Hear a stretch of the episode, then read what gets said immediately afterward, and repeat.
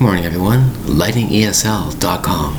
I'm also available on Instagram at lightingesl.53. Today's word is worship.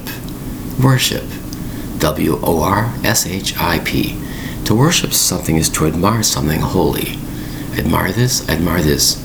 I worship God. I worship this. I worship that. Worship a certain deity. A feeling of reverence for something. Very, very high homage to this, homage to that. I worship nature. I worship the sky. I worship this or that. That's what it means by the word worship. You adore beyond belief. All your feelings, all your emotions towards something is to worship this. Worship your correctness. Worship the Ten Commandments. Worship this. Worship that. W O R S H I P is to pay homage to something.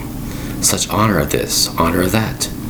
To go and worship on Sundays or Saturdays that's what it means by to worship. A certain belief in this, a high belief in that is to worship. W O R S H I P. A very, very important word to understand is to worship something. Thank you very much for your time. Bye bye.